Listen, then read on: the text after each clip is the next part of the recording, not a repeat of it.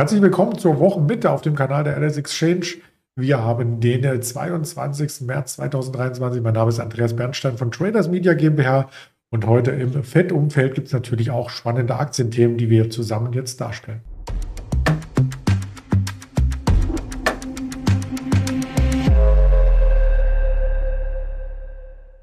Wie gewohnt auch wieder als Interviewformat. Da haben wir heute unseren Händler Roland als Gast. Zuvor der Risikohinweis, dass all das, was wir sagen, keine Handelsempfehlung, keine Anlageberatung darstellt, sondern die objektive Darstellung des Marktgeschehens letzten Endes. Und dann nehme ich den Roland dazu. Guten Morgen nach Düsseldorf. Guten Morgen oder einen schönen Mittag wünsche ich dir. Ist schon fast Mittag. Ich wollte es gerade sagen, aber für manche äh, geht jetzt erst die Sonne auf, weil der DAX nämlich wieder ordentlich zugelegt hat. Wir hatten gestern schon einen deutlichen Schwung und damit ähm, die Verluste, die es am Montag gab, äh, fast ausgeglichen und sogar noch ein Stück nach oben aufgedreht. Die Stimmung ist insgesamt nicht nur in Deutschland gut, auch in Amerika. Äh, so kann man es doch zusammengefasst, das mag geschehen, oder?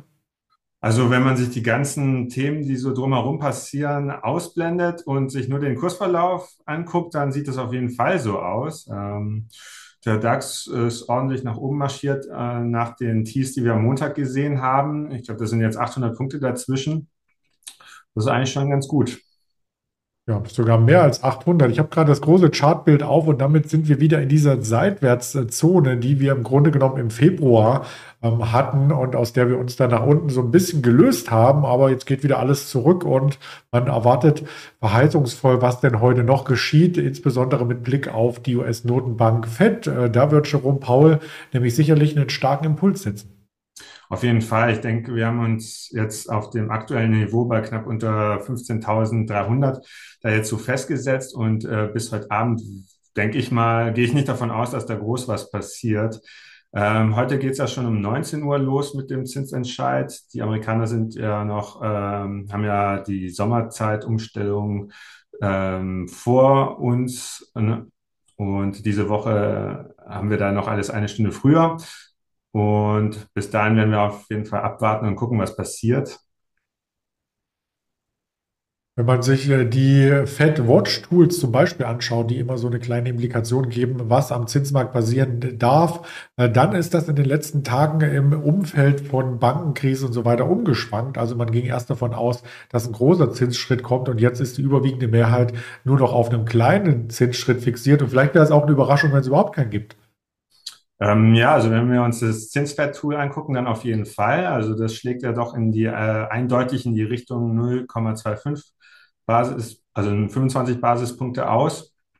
Was sich am, für die Sommer-Fed-Sitzung ja auch gezeigt hat, ist, dass die Erwartungen, dass wir da weitere Zinsschritte äh, sehen werden, äh, zurückgegangen ist. Wir sehen noch ein äh, 0,25 Prozent im Mai und dann schon äh, keine Zinserhöhung mehr im Juni und sogar eine Zinssenkung im Juli, die am wahrscheinlichsten ist oder so gespielt wird mit 48 Prozent Wahrscheinlichkeit.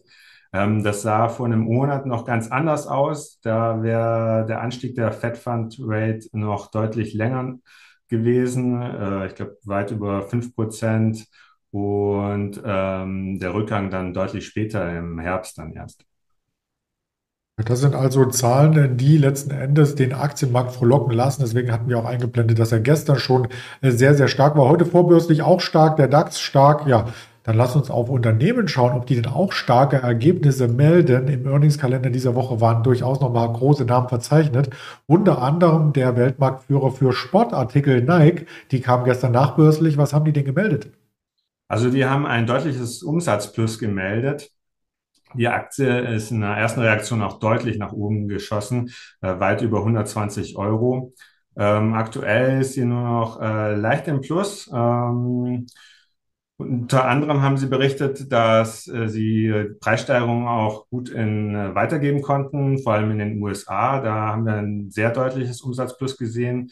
In China eher weniger. Ähm, was in den letzten Quartalen ja ein deutliches Problem bei Nike war, waren die hohen Lagerbestände.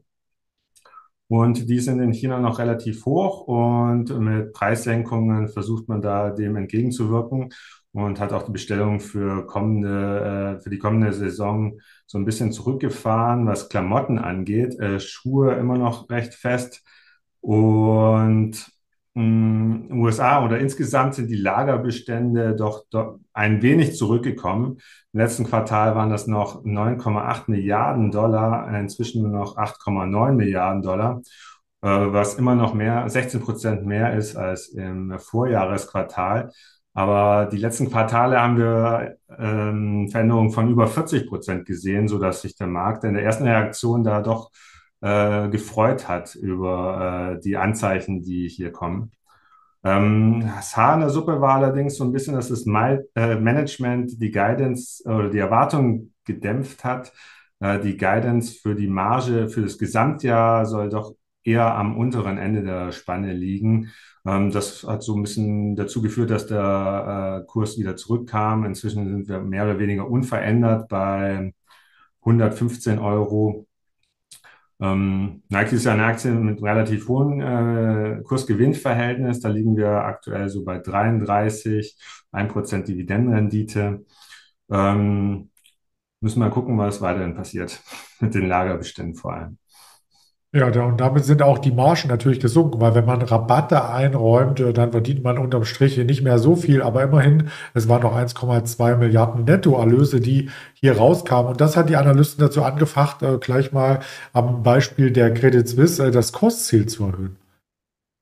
Ja, genau. Also äh, Lagerbestände, die abgebaut werden und äh, mit höherem äh, Umsatz führt ja dazu, dass man ja, was man im Vorquartal, Vorjahr besorgt hat, angeschafft hat, produziert hat, der jetzt ja noch zusätzlich verkauft. Und das geht natürlich eins zu eins in den Gewinn. Ja. Schauen wir mal, wie das weitergeht. Apropos Gewinn, äh, da freut man sich bei einer anderen Firma bei GameStop tatsächlich äh, sehr, sehr, dass es einen Gewinn gibt und zwar schwarze Zahlen.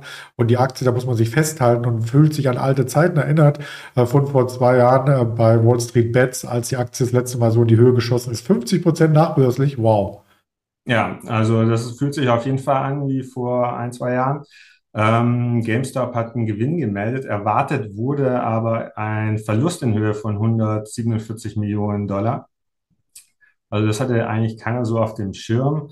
Ähm, die Effizienzsteigerung, die das Management äh, bemüht hat, äh, haben scheinbar gefruchtet. Äh, Läden wurden geschlossen. Man sieht es ja auch hier in Deutschland, in äh, den Innenstädten, zum Beispiel in Köln äh, dass es das Läden zugemacht haben. Also das Management ist auf jeden Fall bemüht, die Effizienz zu steigern. Und was sie auch berichtet haben, ist, dass der Haupttreiber ähm, für den Gewinn oder für Umsätze waren äh, eher Hardwareverkäufe und äh, Merchandise, Sammlergegenstände, sowas.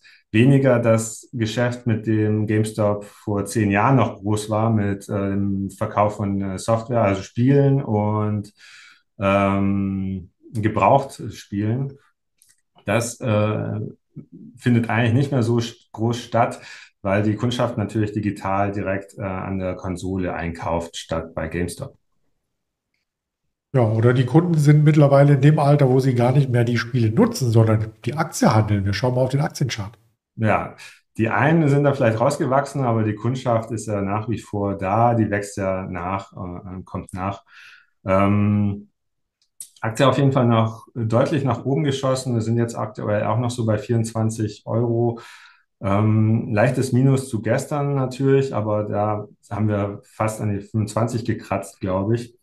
Ähm, was man auch noch sagen kann, ist, ähm, dass, was vielleicht nämlich auch ein Umsatzbringer war, äh, meiner Idee nach vielleicht, äh, die PS5 äh, war ja deutlich ähm, äh, besser verfügbar im letzten Quartal, also zu Weihnachten rum. Und äh, wahrscheinlich hat das auch natürlich die Umsatzzahlen oder den Gewinn so ein bisschen nach oben gepusht. Und vielleicht auch unsere Berichterstattung über den Wert, der ja immer mal wieder mit im äh, Fokus äh, stand. Ja, wir haben schon über heute Abend gesprochen, also 19 Uhr wird es auf alle Fälle spannend zur Zinssatzentscheidung. Und da hat der DAX Cetra-mäßig schon geschlossen, aber man kann natürlich bei der LS Exchange weiter handeln und äh, dann vielleicht auch den Schwung mit in den morgigen Tag nehmen. Irgendeinen Schwung wird es geben, welchen wissen wir natürlich nicht, aber wir berichten top aktuell darüber in den Social Media Kanälen. Damit sage ich ganz lieben Dank an dich, Roland, und wünsche dir eine spannende Handelswoche. Ja, danke dir, Andreas. Ja auch. Bis dann, ciao. Tschüss.